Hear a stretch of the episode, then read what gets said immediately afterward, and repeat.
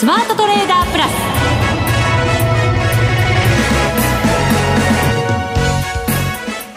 全国のリスナーの皆さんこんにちは。内田まさです。この時間はザ・スマートトレーダープラスをお送りしていきます。この方をご紹介しましょう。国際テクニカルアナリスト福永博之さんです。こんにちは。よろしくお願いします。よろしくお願いします、はい、マーケットどうなっちゃうんですか？福永さん。いやいやいやいやもう本当こういう時はですねあのー、まあから元気でもいいので。から元気。から元気でもいいので、はい、あのー、ちょっとやっぱりね気持ちを強く持っていかないとダメなんじゃないかなと。はい。まあ私はあの精神面の話になってきましたけど。いやあのほら私はいつもね先週はお休みでしたけどもその前から石橋を叩いて渡ることにはあの変わっておりませんので、そうもう平常心です。平常心、はい、確かに淡々としてらっしゃいますよ今日も。いやいやまあね淡々としてますよ。はい。そうですね、私とは全然違うね。雰囲気を醸し出されてますけど。雰囲気醸し出す。まあそうですねあのーえー、今日もいろいろちょっとお話ししたいことがたくさんたくさんというかもあるんですけど、はい、まあ本当にあの決算発表がですね、うん、なかなかねえー、うまくいってないというところうまくいってないとか反応がねよくないというところありますからね。そうですね。いいもの発表してもなかなか買いが続かないって面もありますし、はい、先ほどソフトバンクも決算発表しましてちょっとびっくりするような数字がね出てましたけれども。周りへの影響が大きいのでねちょっと気になります。明日の相場どうなるんでしょうか、はい、後ほどしっかりと分析していただこうと思います、はい、そして番組後半にはマネックス証券チーフ FX コンサルタント兼マネックスユニバーシティ FX 学長の吉田久さんにご登場いただきます。為替も動いてますからね。そうですね。もう本当にアメリカの昨日のねあの CPI の話あるかどうか分かりませんけど、はい、ちょっとまあ伸びは鈍化したもののやっぱり予想を上回るような結果になりましたからね。はい、ドル円見るとただちょっと調整中みたいな感じもありますね、ちょっとね伸び悩んでる感じしますけどね、はい、はい、方向性もしっかり伺っていきたいと思います。番組では皆さんからの質問をお待ちしています。パーソナリティの福永さん月1ゲストの吉田さんそして岡本さんへの質問もお待ちしています。番組ホームページにあるスマトレ質問箱にお寄せください。それでは番組進めていきましょう。この番組はマネックス証券の提供でお送りしますスマートトレーダー計画よーいドンさあ、それではまずは福永さんに現在の株式相場の分析をしていただきましょう。日経平均株価大引けは464円92銭安、25,748円72銭で大引けとなりました。はい。はい。1.77%の下落。トピックスは1.19%の下落、はい、マザーズ市場は、えー、これは安値更新ですね。そうですね。安値更新です。6%超える下落となりました。はい、あのー、まああ、この東京市場のですね、事前の、あの、業績に対する、まあ、期待だとか、はい、あとは、まあ、業績発表が出た頃から株価が戻し始めるんじゃないかとかですね、まあ、いろいろそういう、あのー、まあ、見立てというんでしょうかね、まあ、予想もあったんですが、うんまあ、結果的には業績発表を受けて、株価のその下落が逆にこう、まあ、加速しているような。はい、そんな状況なんですよねやっぱりこういうインフレであるとか、物流費のコスト高っていうところが、結構企業のその予想になんか大きく影響を与えちゃってますよね。そうですね。で、あの今の予想というところで見ますと、あの、前期の結果がですね、本当に良くて、で、最高益っていうような見出しが結構、こう、新聞見てると踊ってたりするんですよね。はい、ところが、今期っていうことで見ると、まあ、結果的にその前期が良かった分の反動じゃないですけども、まあ、不透明要因とかもあることに加えて、あとはやはり企業の、あの、まあ、見立てというか予想がですね、やっぱ保守的ということもあって、そうですね。結構やっぱり、あの、減益というような、うあの、数値も出てきているんですよね。売上高は伸びるものの、はい、やっぱりその利益の方が圧迫されちゃうっていう。そうです、そうです。はい。はい。要するに、あの、減収減益っていうやつですよね。まあそういった形になってしまうということなんですよね。はい、で、あの、そうした中で冒頭、内田さんからも話ありましたけども、まあ日経平均の PR で見た場合に、えー、まあ12倍台。はい、で、えー、割安というような、まあ、見立てになっていたとは思うんですが、うん、まあ、その冒頭の話というのはソフトバンクグループの、あの、まあ、赤字の発表ですよね。はい、で、ビジョンファンドで大きな赤字損失になったっていうことを考えますと、えー、まああ、指数の全体から見た、その割安感っていうのは、まあ、やっぱりちょっと後退する可能性があるんじゃないかなというところですよね。そうですね。えー、まあ、2兆円近い、まあ、1兆7000億円ぐらいの、あの、前期の、前期というか、まあ、マイナスになったというところなので、はい、で、今期が、それが、まあ、どんな形で、あの、数字として現れてくるかですよね。ですので、まあ、実際にそこで、まあ、予想が、今期の予想が、まあ、いろいろ出てくるわけですけど、まあ、あ同じような数値というんでしょうかね、利益がこう伸びないという形になってくると、まあ、結果的にはやっぱり日経平均の EPS を押し下げることになりますし。そうですね。ソフトバンクに関しては業績予想出していないそうですというね、ええ、こういう企業もまたねちょっと結構見受けられますよね。そうですよね。ですから、あの、他にも今のお話で言うと、キッコーマンだとか、あと j フリーホールディングスなんかも今期の予想未定ということなんですよね。うん、ですから、もうそうなると、本当にもう、あの、まあ、日経平均を算出するにあたってですよ、あの、算出元がどんな予想を立ててるかによって、はい、もう全然数字が変わってきちゃうので。そうなんですよね。ええコロナの時もそうでしたけど、はい、また今回もそういう事態という感じですよね。そうですよね。うん、まあ、ですからそういうふうになってくると、この今の割安感というのが、まあ、やっぱりこう、ちょっと懐疑的な見方に変わってしまうということで、はい、えー、今回のその未定というところ、今期の予想が未定という企業が、まあ、明日があの決算発表ピークですので、まあ、その中でそうした企業が、まあ、日経金採用に限らず、えー、出てきますと、今のその PR がいくら低いと言ってもですね、これ、ちょっとね、あの、信憑性に欠けるとい。う形になってしまいますから、はい、まあそういう意味ではやはり、あの、警戒というか、まあ、まだ少しですね、えー、買いを入れるにはちょっと早いんじゃないかなという、まあ、あそんな、えー、状況になってくるのかなってところなんですよね。そうですね。はい、コロナの時は株価大きく下落しましたけれども、はい、その後、まあ、世界的なな緩和の状況もあって、株価はもうすごい勢いで戻ってきましたよね。はい、ただ今回の場合は、業績やっぱりちょっと不透明感が出てきてる中、はい、まあ、アメリカなんかはかなり激しい引き締めをしていくっていうことですから、ええ、環境としては全然違いますよね。そうですよね。で、今の本当に真逆ですよね、その当時と。うん、えー、コロナショックで株価が安値をつけた時はもう緩和し、あの、拡大というような話でしたけども、はい、まあそれが結果的には今引き締め方向に向かっているっていう、もう本当真逆の政策の中でなので、まあ、そう考えますと、やはり、あの、株価の動きはですね、えー、上値が重たくならざるを得ないっていうところはちょっと気になるところなんですね。そうですね。えー、で、そうした中で、はい、ちょっと一つ、あのー、まあ、今のようなことばかり言っていても仕方ないので、はい、ちょっとあの、ポイントとしてお話ししておきたいのが、あの、これまでも番組の中で何度もお話してますけども、あの、日経500の動きなんですよ。はい。で、皆さん日経500って今日ご覧になったかどうかわからないんですけど、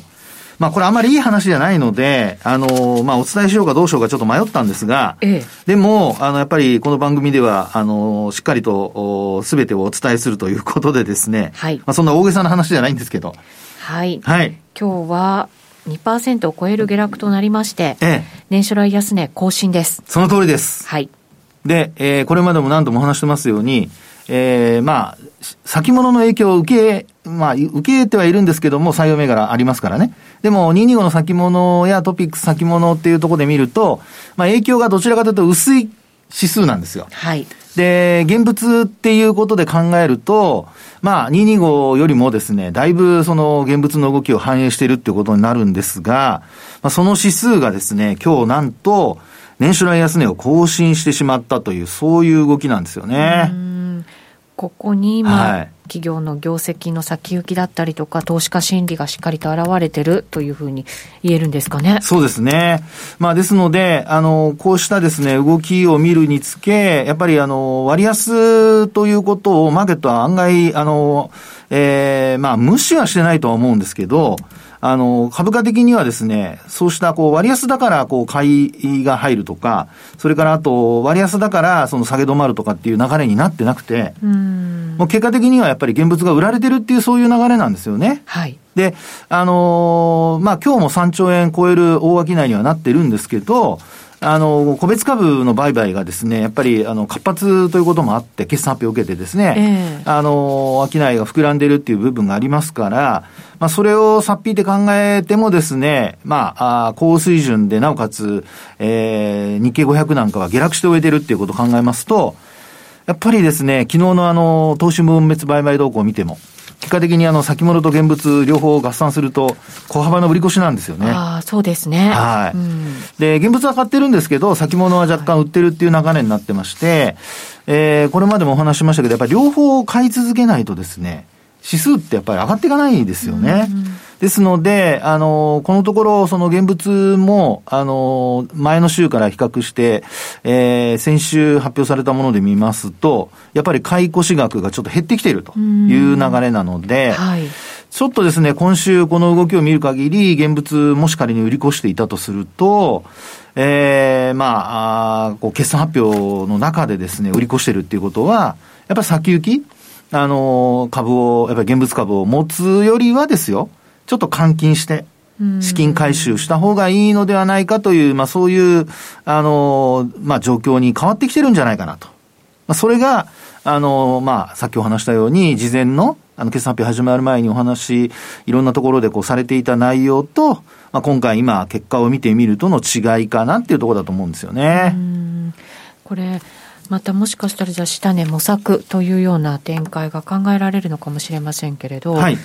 どんなふうに、どこまでお考えていったらいいのか。そうですね。ちょっとね、目安があるといいですよね。ええー、で、あの、ちなみに、あの、日経500はもう安値更新という形じゃないですか。ええー、なので、あの、もしですよ、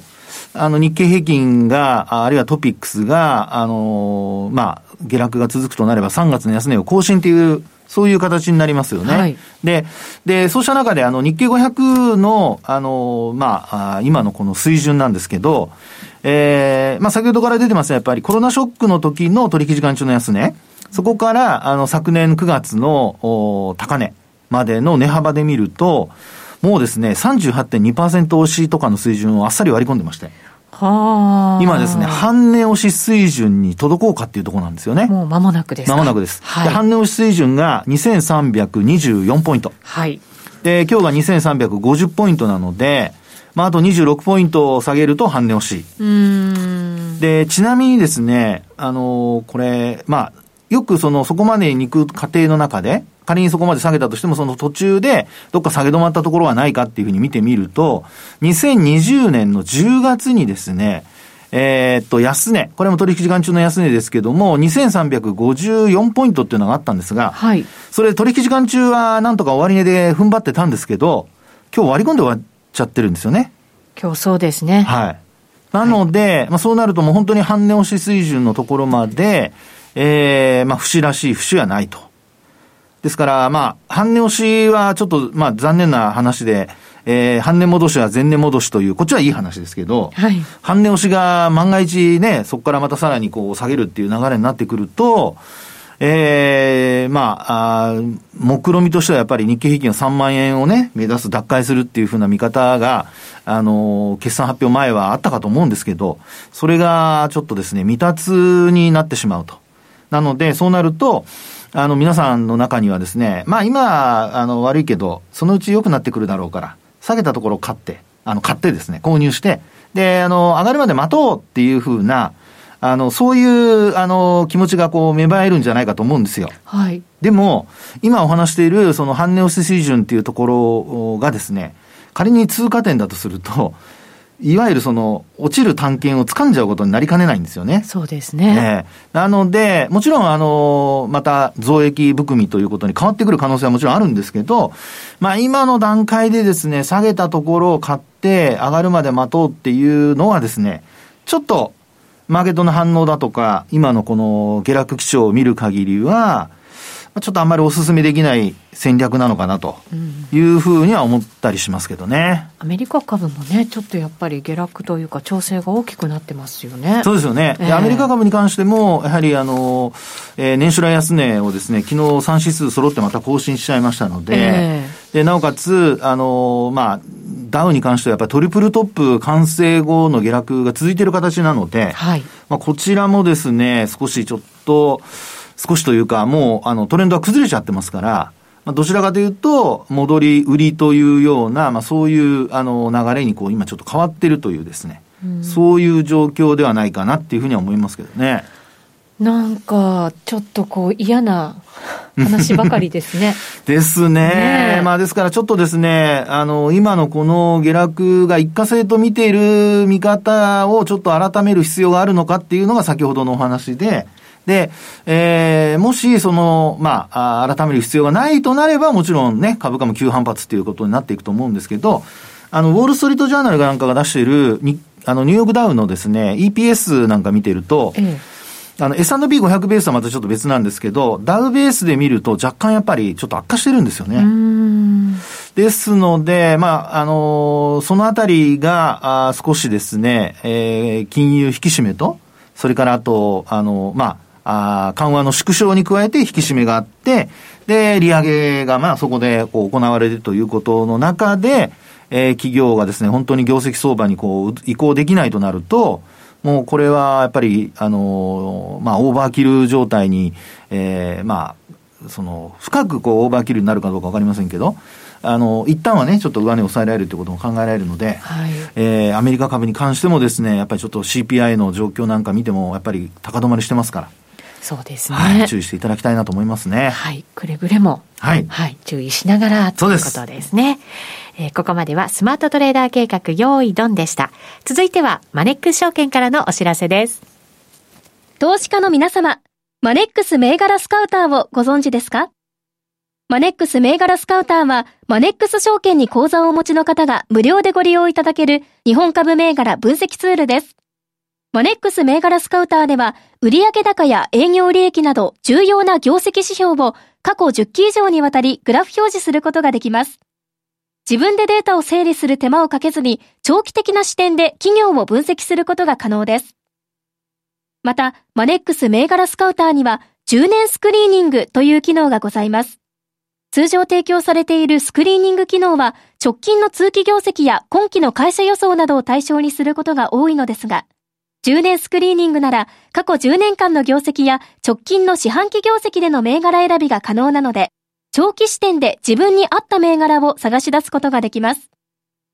さらに、マネックス銘柄スカウターはスマートフォンへの表示最適化も行っているので、外出先などでも場所を選ばずスムーズに銘柄分析を行っていただけます。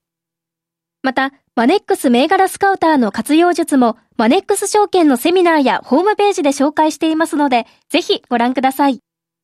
マネックス銘柄スカウターは、マネックス証券に口座を開設いただくと、無料でご利用いただけます。マネックス証券の口座は、無料で開設できます。日本株投資の強い味方、マネックス銘柄スカウターをぜひお試しください。マネックス証券での取引に関する重要事項。マネックス証券が扱う商品などには価格変動などにより元本損失、元本超過損が生じる恐れがあります。投資にあたっては、契約締結前交付書面、目論見書の内容を十分にお読みください。マネックス証券株式会社、金融商品取引業者、関東財務局長、金賞第165号。スマートトレーダープラス。今週のハイライト。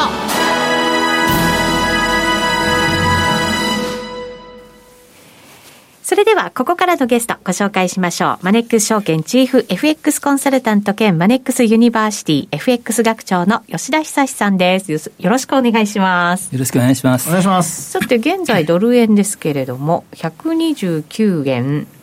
10銭あたりでの取引と、ね、そうなんですよね。これ CPI 発表されて、まあ予想上回る内容でしたけど、足元、なん、なん、なんでこんななんですかね？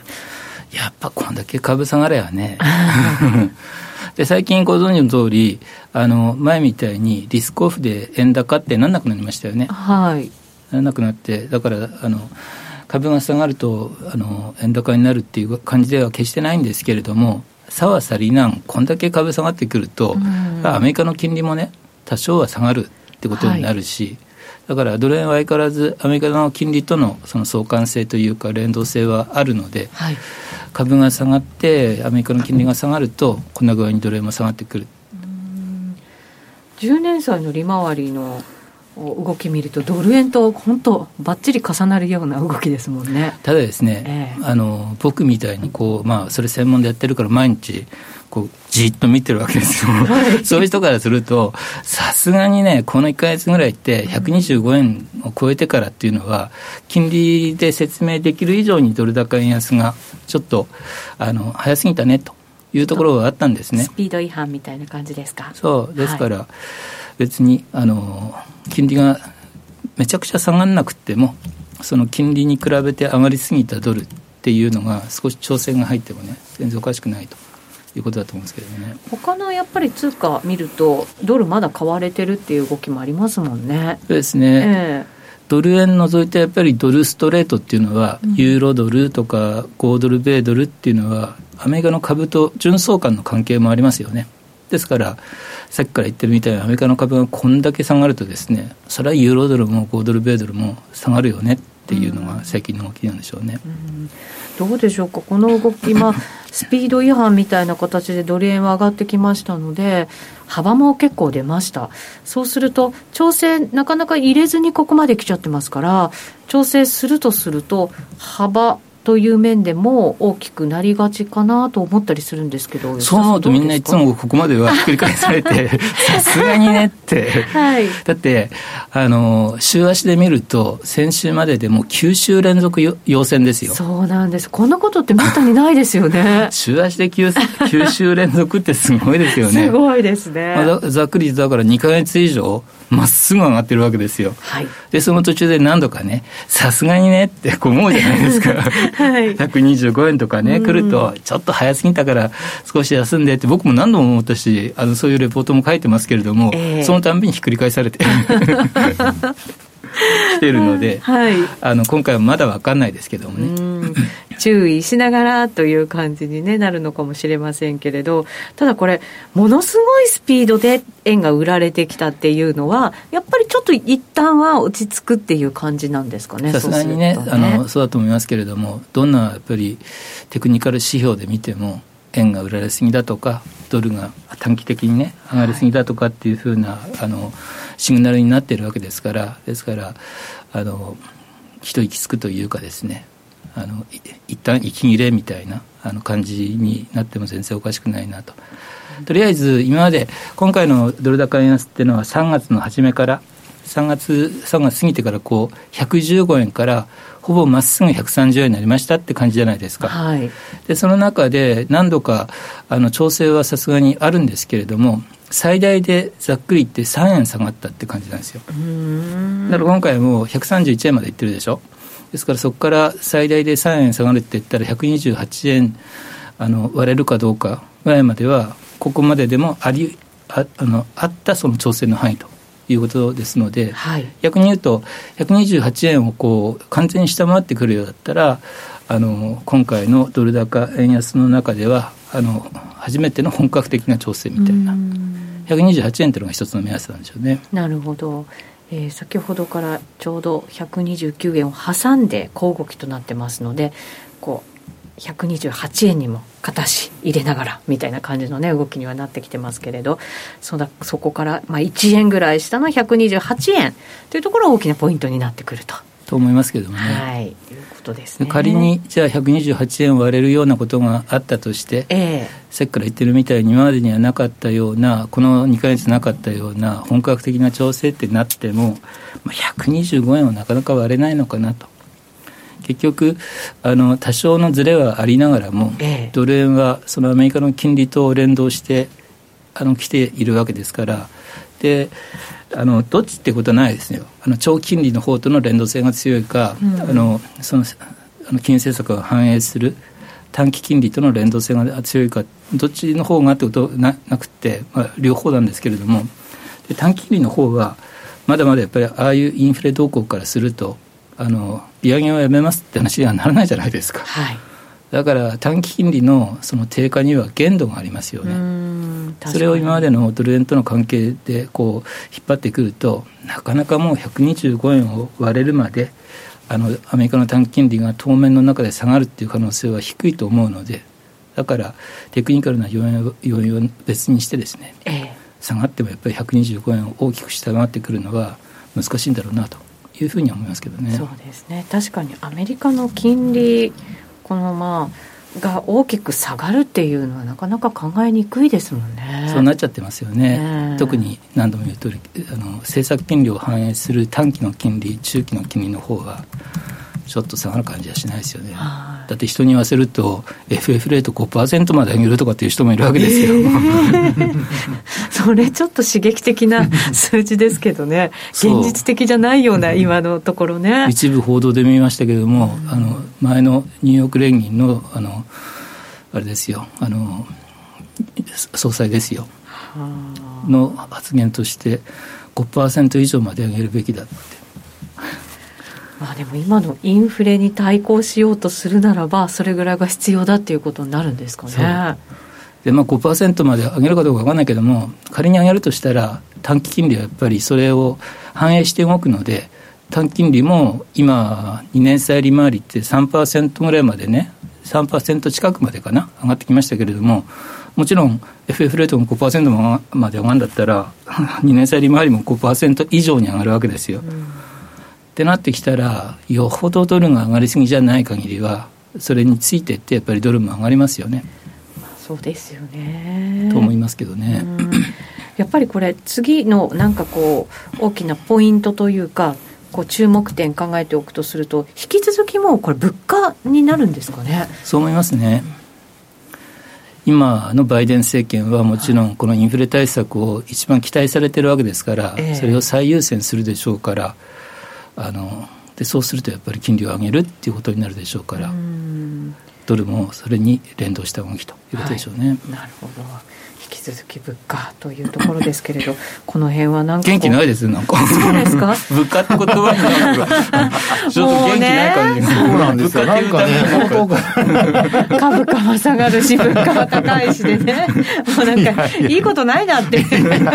ダメですよ。元気出してよ。そうなんかないですか？いい話は。個人的にはいっぱい。個人的にはある。お幸せです。